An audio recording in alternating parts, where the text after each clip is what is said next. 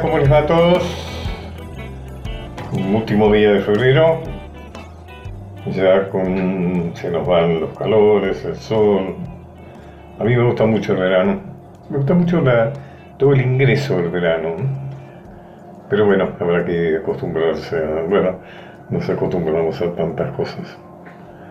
Pero bueno, Micaela Polak, mi excelente colaboradora y amiga, Contamos qué nos tenés preparado de música para hoy. Hola Pacho, buen domingo.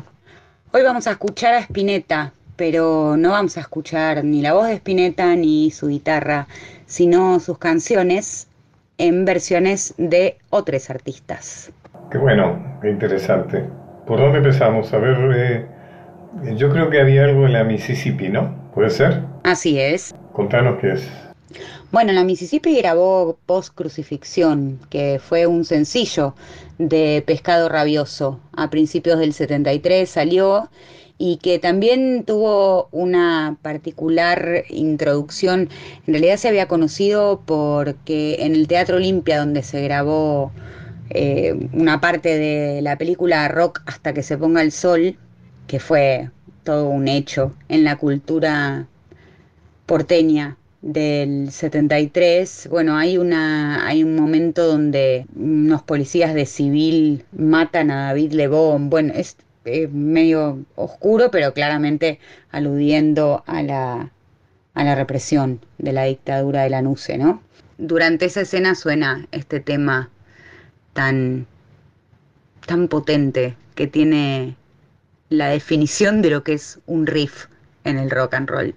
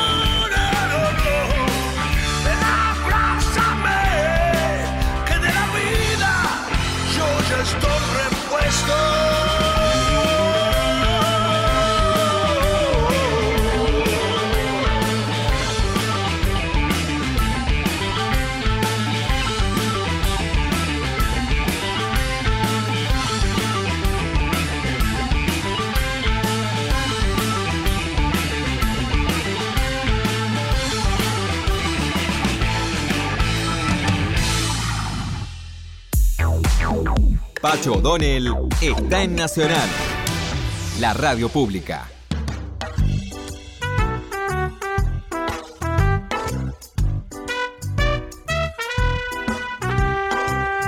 Un amigo me comentó, ¿quién fue Pistarini? Me contó este amigo que un vecino de asiento, un brasilero, le hizo la pregunta cuando anunciaron que iniciaban el descenso hacia el aeropuerto internacional ministro Pistarini. Y este amigo me dijo que no le supo qué contestar al vecino brasileño, que realmente eh, no tiene ni idea de quién fue el ministro Pistarini. Y me parece que la gran mayoría de argentinas y argentinas les pasa lo mismo. Eh, Juan Pistarini fue el ministro de Obras Públicas durante cuya gestión se construyó el Aeropuerto Internacional N6.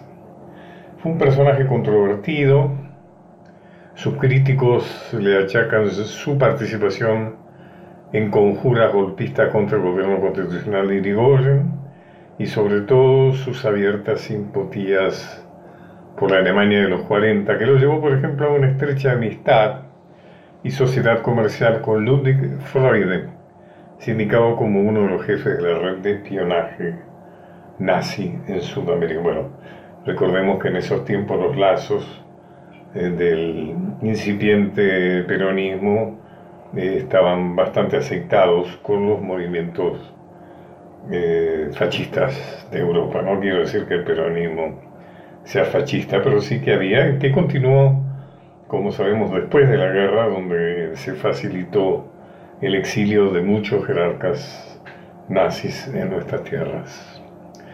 Los defensores de Pistarina resaltan su energía y eficacia de gestión, que lo llevó a crear la flota fluvial del Estado, por ejemplo, la construcción de hospitales, escuelas, centros de recreación, mucha obra pública al servicio de los sectores populares, en consonancia con el gobierno peronista. Se les debe el complejo de Chapadmalal y el del base Río Tercero, o sea que realmente su obra fue bastante amplia, eh, sobre todo en colaboración con la Fundación Eva Perón. Tuvo un compromiso político con el peronismo que lo llevó a morir en prisión en 1956 cuando a raíz del golpe Mm, de Estado de 1955 se desencadenó una represión muy fuerte contra los que habían sido funcionarios del gobierno peronista. Y todos ellos acusados además de corrupción, que no se llegó a demostrar prácticamente en ninguno de los casos. La pregunta que se impone, y que es lo que yo pido que sirva de debate, si no son ya suficientes tres cuartos de siglo para homenajear un personaje de no mucha gravitación en la vida argentina, y si no ha llegado el momento de plantearnos su relevo. Sería un error en nuestro caso elegir a personajes de nuestra historia imbuidos de, de grandes méritos y aportes patrióticos, pero generadores inevitables de polémicas agrietantes. Por eso creo que sería inoportuno nombrarlo Perón, Irigoyen, Roca, Sarmiento. Debo confesar que siento debilidad por los aeropuertos bautizados con nombres de personajes de la cultura. Por ejemplo, cuando aterricé en Creta, eh, eh, he sido un apasionado lector de Nico Hasansaki, sobre todo ese gran libro que fue Cristo de nuevo crucificado, y me emocionó ver que el aeropuerto de Querétaro lleva su nombre. En Bahía está el aeropuerto Jorge Amado, gran escritor brasileño. En Granada, Federico García Lorca. Nelson Mandela, bueno, que tiene varios rubros, digamos, en Cabo Verde. Eh, tenemos en Mar del Plata el Astor Piazzolla. Eh, no estaría mal, ¿no? Bautismo también Piazzolla, o José Hernández, o Jorge Luis Borges. Al cabo de estas consideraciones se llegó a un punto inobjetable. Obvio mi criterio, nuestro aeropuerto internacional debe llevar el nombre de nuestro héroe máximo, José de San Martín, libertador de tres naciones, un hombre de honestidad intachable, de coraje tan elevado, tan alto como la cumbre de los Andes, un patriotismo a toda prueba, un estoico acerado que sufrió la envidia cruel de sus contemporáneos, una estratega militar que cuyos movimientos son estudiados en las academias militares de todo el mundo, un estadista de fusto que se codió con los grandes de su época, alguien que fundó bibliotecas y dio relieve lo cultural. ¿Qué más? Se puede decir muchas cosas de José de San Martín. Por ejemplo, el, hecho de dar el nombre a un aeropuerto internacional significa que es el anfitrión de quienes llegan a ese país, es decir, quienes dan la bienvenida y por extensión de esa ciudad o ese país, ¿no es cierto? Así lo hacen John Kennedy en Nueva York, Charles de Gaulle en París, José Martí en La Habana. No es difícil elegir para ese menester. No vale la pena, digamos, no, no, no sirve elegir entre Pistarini y San Martín. La elección debería ser obvia.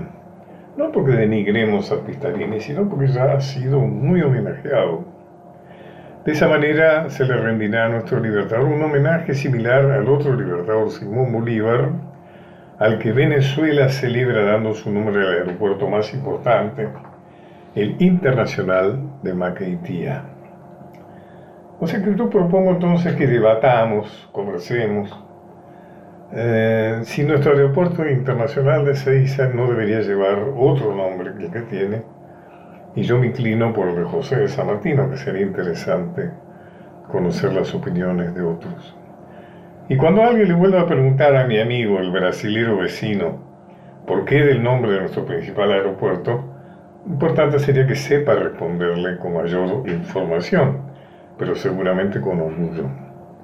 Un gran argentino fue San Martín, que deberíamos parecernos también, ¿no? Intentarlo, al menos estamos un poco lejos de eso, me parece. Bueno, vayamos al corte, si te parece bien, eh, querida Micaela, con otra de las canciones de Spinetta, pero no mm, cantada, musicalizada por el mismo Luis Alberto. Bueno, vamos a ir con David Lebón, que era un amigo de Pescado Rabioso, que interpreta eh, un tema hermoso que se llama Laura va, es hermoso y es terrible y muchos dicen que es una interpretación también de un tema de los Beatles de un par de años antes que se llama She's Leaving Home, ella se está yendo de casa, ella está dejando la casa, es una chica también que se va de su casa, Laura, y que da la impresión, da la idea de que ha sufrido mucho en realidad eso no es una impresión, se, explicita así. Ella tiene toda una vida de penas, como dice Luis Alberto en la letra, y se interpreta que, que ha sufrido abusos, ¿no? En esa casa que está dejando. Así que es una canción de dolor, pero también de liberación, y vamos a escucharla entonces por David Lebón, Laura va.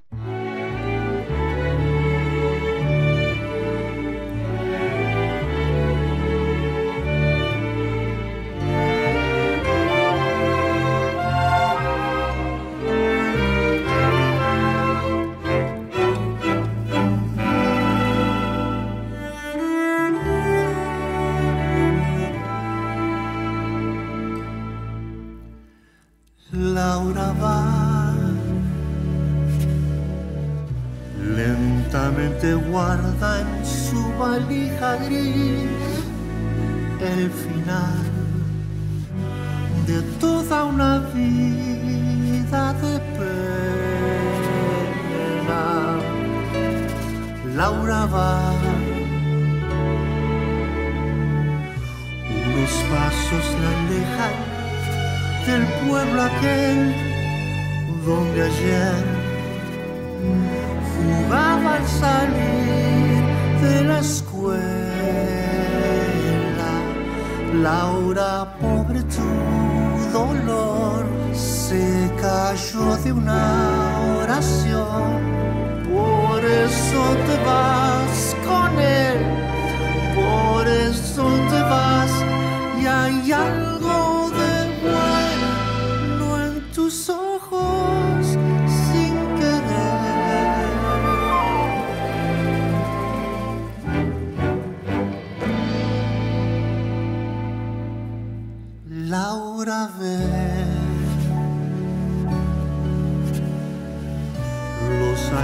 Le han dado la resignación y el dolor.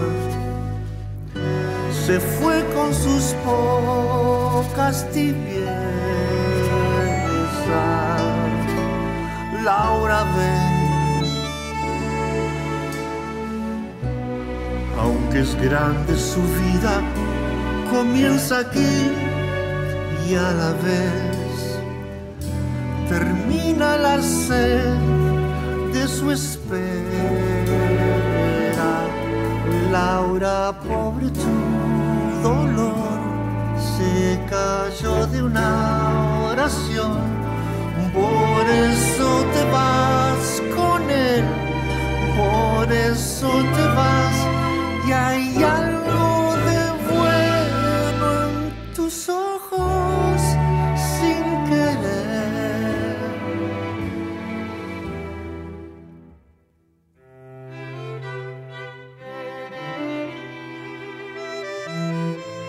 valija pesa y él ayuda a entrar en el tren. La cubre de besos y el sol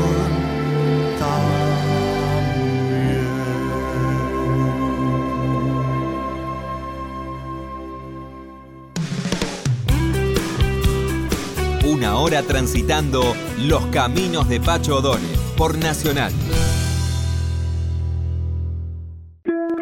Continuamos con Los caminos de Pacho O'Donnell.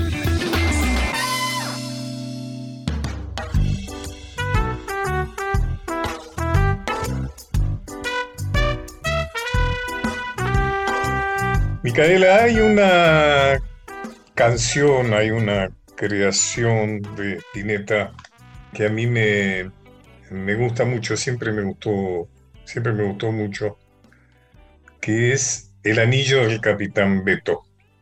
En la inversión de quién la tenés y contame un poco sobre esa obra. Bueno, en 2006 Fabiana Cantilo sacó un disco que se llama Inconsciente Colectivo, que son sus versiones sobre algunos temas emblemáticos de nuestro rock. Y el que abre el disco es justamente El Anillo del Capitán Beto, que durante mucho tiempo y todavía en realidad se asoció a Norberto Alonso, que jugaba en River cuando el tema salió a la luz. Pero después fue desmentido muchas veces. No tanto por Spinetta, que nunca habló demasiado del tema, sino por el coautor, que es Carlos Machi Rufino. Era bajista de Invisible, que es la banda que sacó este tema, que contó que Beto era un personaje imaginario, pero inspirado en un vecino de su infancia, que había tenido una vida desgraciada y que él le había dado una especie de superpoder al mandarlo al espacio y demás. Spinetta en el 76 habló en el suplemento Mordisco, que era parte de la revista Expreso Imaginario, y dijo que para él el anillo del Capitán Beto era una historia con una carga folclórica, de un tipo que se larga al espacio con una nave que se hace construir en Aedo y que comienza el viaje y que durante 15 años recorre el espacio. Y es eh, ahí cuando deposita la fe en el anillo que lo protege de todo, menos de la tristeza. Y entonces Beto decide volver a su infancia. Algo así decía Spinetta en el 76. La revista Rolling Stone, por su parte, publicó en 2007 una nota que se llamaba Los 15 mejores mitos del rock nacional. Y entre ellos está el anillo del capitán Beto y su relación con el Beto Alonso, pero no, no tiene nada que ver, dice la revista Rolling Stone, y le adjudican el, el inicio del rumor a Juan Alberto Badía. La realidad es que los puntos de contacto están y que no hacía falta ni Badía ni nadie para interpretar que el capitán Beto podía ser Norberto Alonso. Porque además Beto, el que va al espacio, tiene un mandarín de River en su nave. Así que vamos a escucharla. Es una muy linda versión que hizo Fabiana Cantilo del anillo del capitán Beto.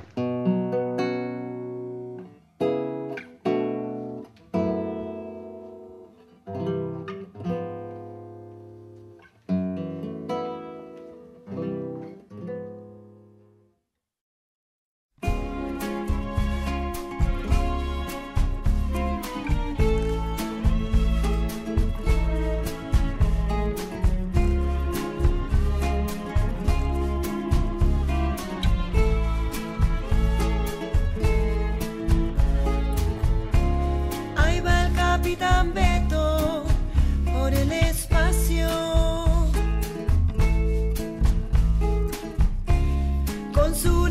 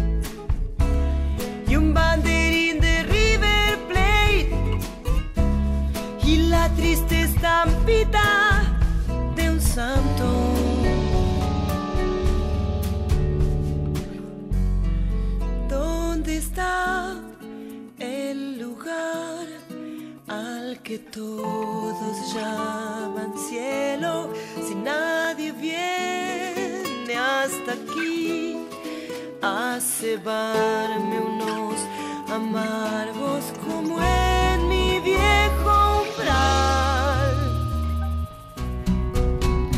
Porque habré venido hasta aquí si no puedo más de soledad, ya no puedo más soledad.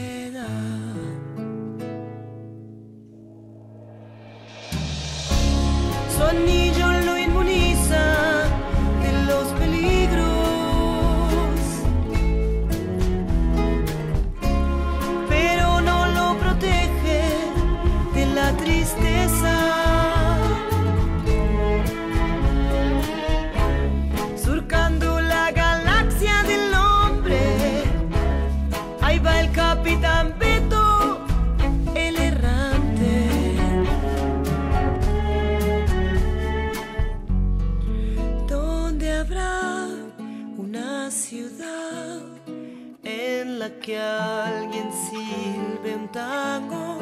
¿Dónde están? ¿Dónde están los camiones de basura, mi vieja y el café? Si esto sigue así como así, ni una triste sombra queda sombra que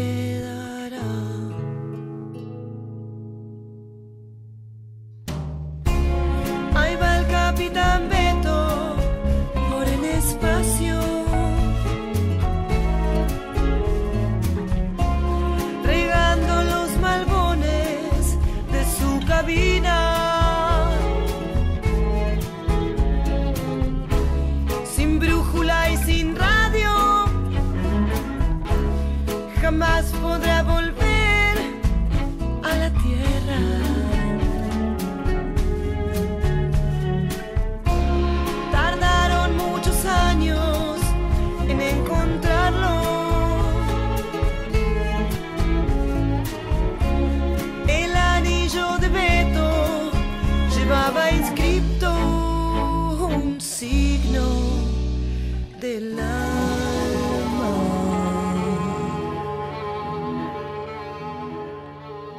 Los caminos de Pacho O'Donnell.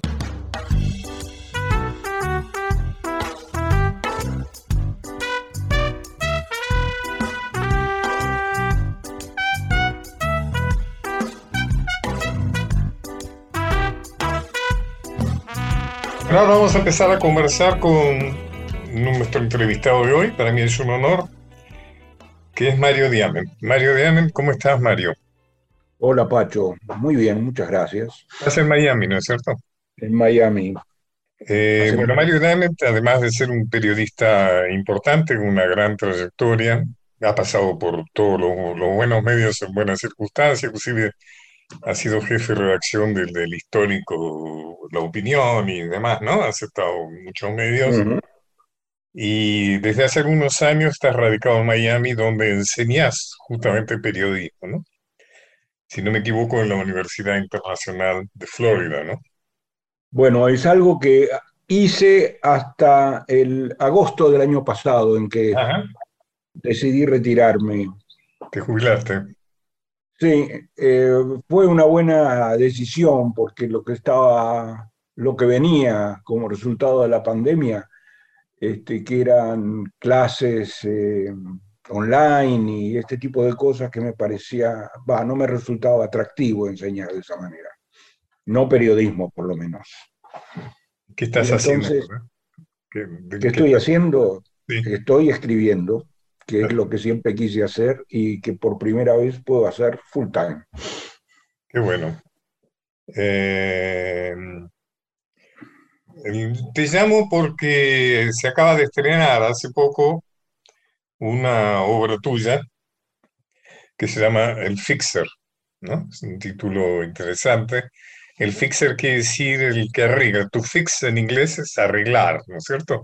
El fixer es, aquella persona que arregla cosas, arregla situaciones difíciles, situaciones complejas. Y vos instalás esta obra, que es una obra básicamente de texto, o sea, vos, podría decirse, a mí me ha pasado también en alguna obra mía, sobre todo en La Tentación, donde decido sacrificar la acción en función del texto, cuando uno privilegia el texto, ¿no es cierto? Y el texto es muy interesante eh, es una obra dirigida por Daniel Marcove que se ha estrenado en el Tinglado, en Teatro del Tinglado, lo cual es parte de la epopeya teatral en este momento, ¿no es cierto? De, aquellos que casi heroicamente están volviendo a, hacer del teatro una vía posible, a pesar de las dificultades, ¿no es cierto?, de los pequeños aforos, etcétera, ¿no? Eh, bueno, ¿cómo te nació el Fixer? Bueno, me nació por mi, como me han, nacido todas mis obras anteriores, por una pregunta y una gran curiosidad. Este, y en este caso particular era la pregunta y la curiosidad en torno al caso Nisman, cuyas respuestas nunca me resultaron satisfactorias. Y entonces me pareció que, que el teatro era un buen vehículo para, para explorar estas posibilidades y, dar alguna una versión que me resultase más intrigante y más interesante. Surgió hace cuatro o cinco años, este, un día que cenábamos con, con Beto Tepper, que es, como sabrás, el, el mm, dueño del tinglado y el productor de, muchas de mis obras, un amigo entrañable, y comíamos en Madrid después de ir a ver el estreno de, Tierra del Fuego en Madrid. Y ahí surgió de pronto el caso Nisman y, yo le dije que pensaba que sería un material estupendo para una obra de teatro, pero no tenía la menor idea de cómo lo enfocaría, ni mucho menos. Y bueno, a través de varias, de mucho trabajo y muchas evoluciones y, experimentos, finalmente di con la, con, la estructura que me pareció que realmente me permitiría contar lo que quería contar. No solo, no solo el caso Nisman, sino un poco la Argentina de estos últimos años. Yo creo que el centro, por lo menos lo que a mí me parece el centro de la obra, es el tema de los servicios secretos, ¿no es cierto? De esa acción, no solo de esa Argentina, sino en todo el mundo, ¿no? Esa, esa, esa capa, digamos, de, de funcionamiento social que se nos escapa, ¿no? Que, y que realmente, sin embargo, es importantísima, es absolutamente decisiva, ¿no? En una gran cantidad de, de- circunstancias eh, que suceden. En ese sentido, me parece que es interesante que quiera vislumbrar o saber o intuir qué es eso de los servicios secretos. El Fixer es una buena demostración eh, pedagógica. A mí me ha pasado, fíjate, Mario, estoy hablando con Mario Dianen, soy Pacho O'Donnell, que yo casi sin darme cuenta he estado en la política. He sido senador nacional, he sido ministro, he sido muy bien. sin perder mi especificidad de escritor, por decirlo de alguna manera. Y eso me da, por ejemplo, me pasa que cuando estoy en una reunión de amigos, en un club, e inclusive en algún Zoom últimamente, y se habla de política, yo siento que, que no se sabe realmente en el fondo lo que es la política. O sea que la gente no sabe lo que es realmente el culo de la política, ¿no es cierto? Eh, y esto de los servicios, inclusive es, es un estamento más todavía. Es decir, yo puedo decir que he aprendido bastante y no, no creo que no me debo enorgullecer de eso.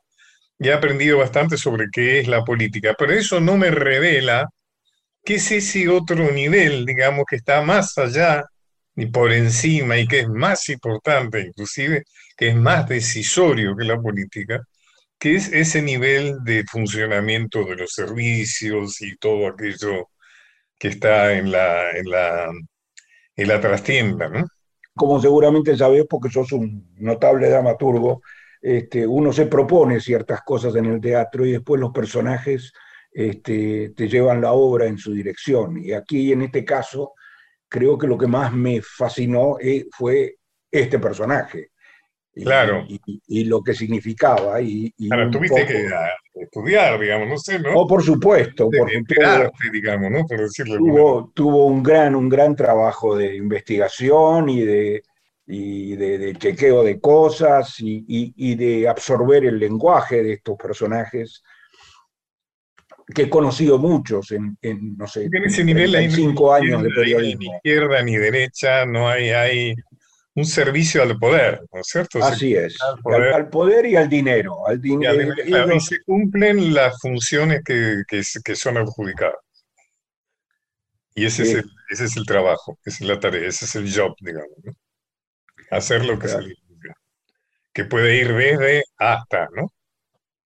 Eh, y una de las cosas que me gustan en un momento dado cuando él dice, esto, esto no es el mundo de Le Carré, acá no hay ningún George Smiley, este es otro mundo Absolutamente. más. Este, Lo- y lo describís muy interesantemente. Bueno, vos has trabajado muchas veces temas eh, a partir de, de lo real, como este caso, que comienza en un bar de Miami donde hay un señor turista argentino que se llama Ricardo, que está tomando una cerveza ahí tranquilamente, y donde en una mesa cercana hay otro hombre que, le, que descubre este hombre que Ricardo es argentino, entonces empieza a conversar. Y en esa conversación va revelándose todo el tema este de lo que estamos hablando, que de alguna manera tiene como un pretexto lo de Nisman, pero que ahonda en algunas eh, verdades bastante complicadas y dolorosas. Vos has trabajado otras obras, a mí me gustan mucho varias obras tuyas, he visto varias, no sé si he visto todas, pero he visto un- unas cuantas. Eh, por ejemplo, Escena de un secuestro, sí, crónica de un secuestro. se llama. Crónica de un secuestro, correcto. Citas ciegas, ¿no es cierto? Lo cual creo que se hizo una película inclusive, ¿no? Se hicieron dos películas, Dos aunque películas. mentira, y casi una, una versión, una película rumana basada en, en la obra, y luego se hizo una película, y casi en el mismo año se hizo una película eh, hispano-argentina, donde Lupi hizo el personaje principal. Sí. Y después una obra que a mí me gustó mucho, que la vi en San Martín, creo, que se llama Informe sobre la banalidad del amor. Del amor. Algo así, sí, en el Cervantes. En el Cervantes. en el Cervantes, correcto. La informe sobre la banalidad del la amor. sí. chica del Cervantes. Eh, que es una relación entre Heidegger y Hannah Arendt, ¿no? Hannah Arendt ha sido su discípulo, es que es Heidegger considerado el filósofo más importante, pero que se adhirió al nazismo. ¿M? Ujú. Y Hannah Arendt, que ha sido su discípula y también su amante, ¿no es cierto? Porque tuvieron una relación amorosa y donde Anna, eh, de alguna manera, le pide de una explicación de cómo es posible que un genio como Heidegger haya venido al nazismo. Y hay toda una reflexión, ¿no es cierto?, sobre ese tema tan profundo. Me pareció una obra muy interesante. Una de las cosas que quería decirte respecto del Fixer, que vos muy bien señalás que es una obra de texto, como la mayor parte de mis obras lo son, Sí, son correcto. obras de texto. Y aquí lo que sucede es que Daniel Marcove tuvo la- la- el talento y la imaginación de mover la obra y hacer de esto no solo un diálogo, sino un, un espectáculo.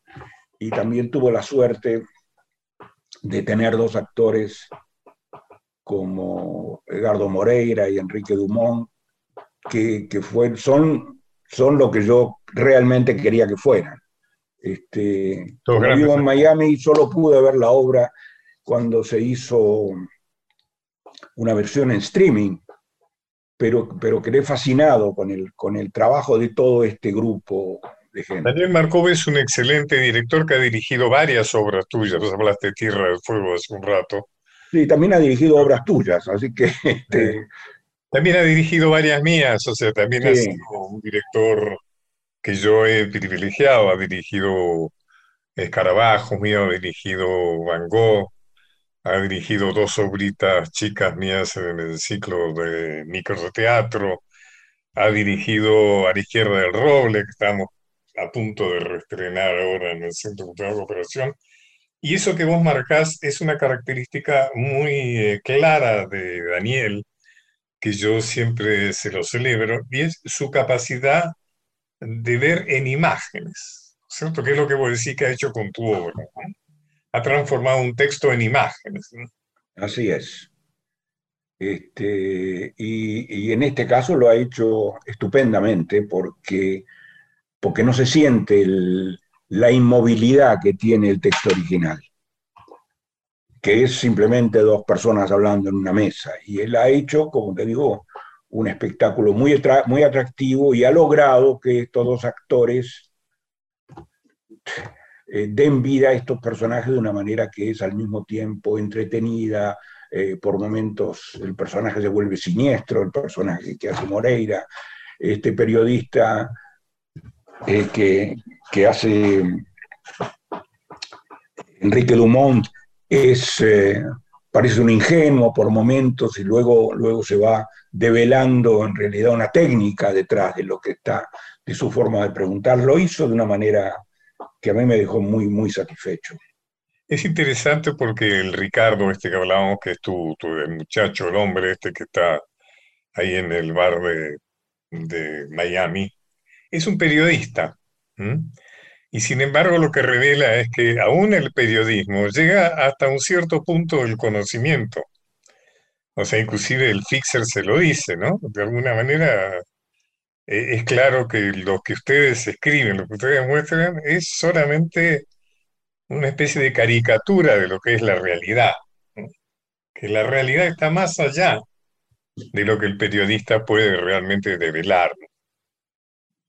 Bueno, es esto, que esto se aplica, esto es lo que piensa el Fixer. Yo creo que un- los buenos periodistas, como, como se ha demostrado mucho, este, muchas veces tienen la capacidad de exponer la verdad más allá de los esfuerzos por Al, ocultarla. al periodista cuando entra en el mundo del fixer, el- en el, cualquier periodista entra en una zona de riesgo, ¿no? Así es. Es interesante porque en una frase de tu obra el fixer le dice, yo le voy a contar algo que usted no lo va a poder ni, ni- ni escribir ni contar a nadie. Esa es una frase muy interesante. Y efectivamente, ¿no? Muchas hace- veces me, la, me la- muchas veces me la han dicho a mí como periodista. ¿Ah, sí? Porque en, en esta, bueno, en esta profesión tenés estos códigos del off the record, o este, donde, donde de hecho vos te comprometes a escuchar pero no a revelar. Este, y mucha gente dice, "Eh, le voy a contar esto, pero esto no puede decir nada. Pero yo tengo la impresión, fíjate, estoy corrigiendo al autor, mira vos, no, que no lo dice hablándole de off the record o on the record, le dice porque el, de aquello que él le va a contar es algo que no se puede contar porque en realidad está fuera de la percepción, digamos, del común de la gente. No, no, tenés absolutamente razón, es así Además, cuando aquí- él lo dice. También en el sentido de que usted no lo va a poder contar porque es, es un riesgo contar esto. Claro, hay, hay, una, hay una amenaza vedada en eso. Usted no se va a arriesgar a contar esto que yo le estoy contando, estoy seguro. ¿Mm? Es interesante, muy interesante esa frase. Así que discúlpame si te estoy dando mi... No, no, es que es exactamente así. Yo estaba, estaba exponiendo, extrapolando esto a mi, a mi propia experiencia, pero hay naturalmente y todo el tiempo en este personaje como una amenaza vedada de, Vos tomás cierto partido, ¿no? En el final de Nisman, no lo vamos a contar ahora, pero queda la sensación de que tomás un, un partido, ¿no? En el sentido de, cómo muere Nisman. el- tomo el partido presumiendo que vos creas que lo que dice este personaje es cierto. Correcto, correcto. ¿Por qué Este- pensás que es cierto el personaje? Ah, lo que pienso personalmente, yo pienso que, este, que a Nisman lo mataron. Me resulta eh, muy difícil aceptar la idea de un suicidio en estas circunstancias. ¿Quién y cómo? Eso, por supuesto, este, hay mucho para, para averiguar. Pero este, es lo que nunca se terminó de resolver en mi esta versión de, de cómo murió Nisman. Y este Fixer, eh, tu personaje, parecería de creerle, como vos decís, haber sido un personaje fundamental. En Bueno, es lo que, es lo que dice él. desenlace. hay un elemento interesante que, que no sé si mucha gente eh, le da importancia cuando él menciona una película, Sí, este, Michael Clayton, que es, Michael Clayton es un fixer, eh, de, de nivel, digamos, es un abogado, este, pero es un fixer, es un tipo que arregla estas cosas. Y en, en Michael Clayton aparece un, un asesinato teñido de, este, de suicidio, muy parecido a las circunstancias de, de Nisman. Y eso también me pareció muy interesante, cómo se, cómo se lleva adelante. Desde, desde el punto de vista del periodista que hay en mí, ¿no? que no tiene nada que ver con mis preferencias políticas, este, yo no termino de digerir el- la- las explicaciones sobre la muerte de Nisman. Y si, y si estuviese trabajando en la Argentina y si hubiese tenido el medio para el que estaba trabajando, no hubiera parado de investigar. ¿no? Es, es de esas historias que este, no termino de digerir.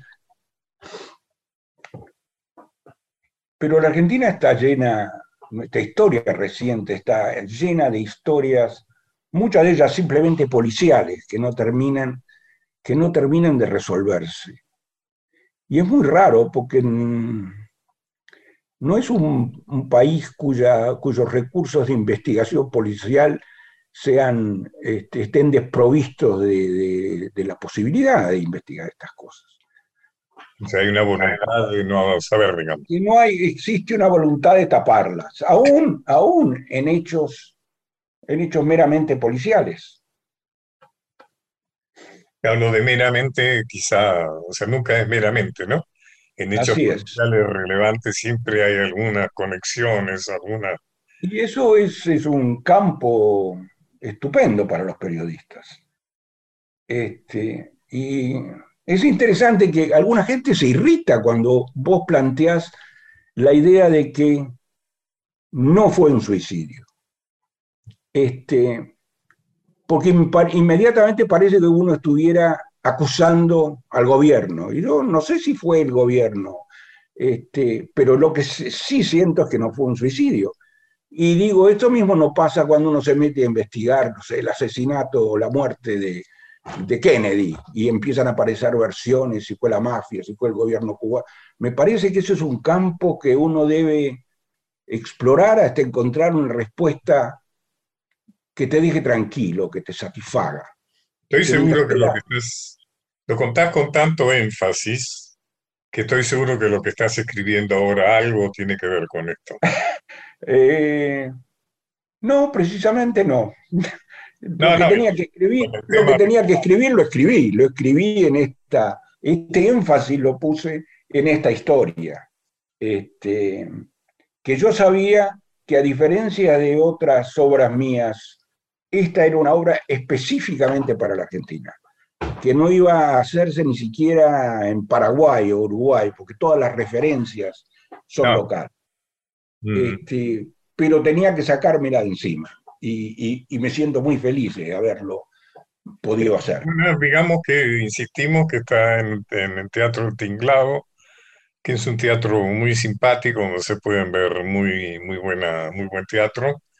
Eh, la dirección es Mario Bravo al 900, eh, dirigida por Daniel Marcova, se llama El Fixer.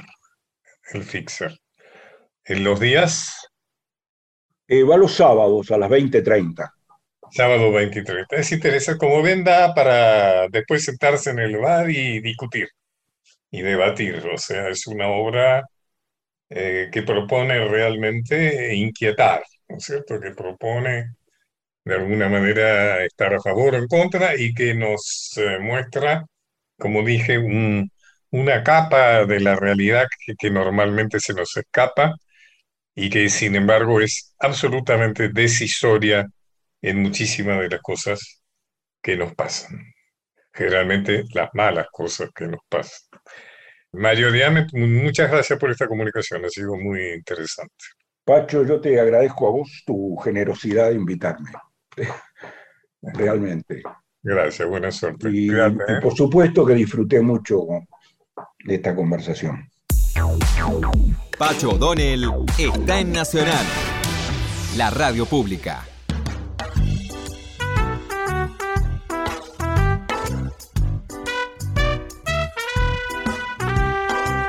Bueno, así llegamos al final de otro programa. Los espero todos el próximo domingo a las 3 de la tarde. Les recuerdo mi Instagram, arroba Pacho O'Donnell. Y bueno, Mica, saludo para vos, otro para eh, los buenos, buenísimos técnicos que tenemos.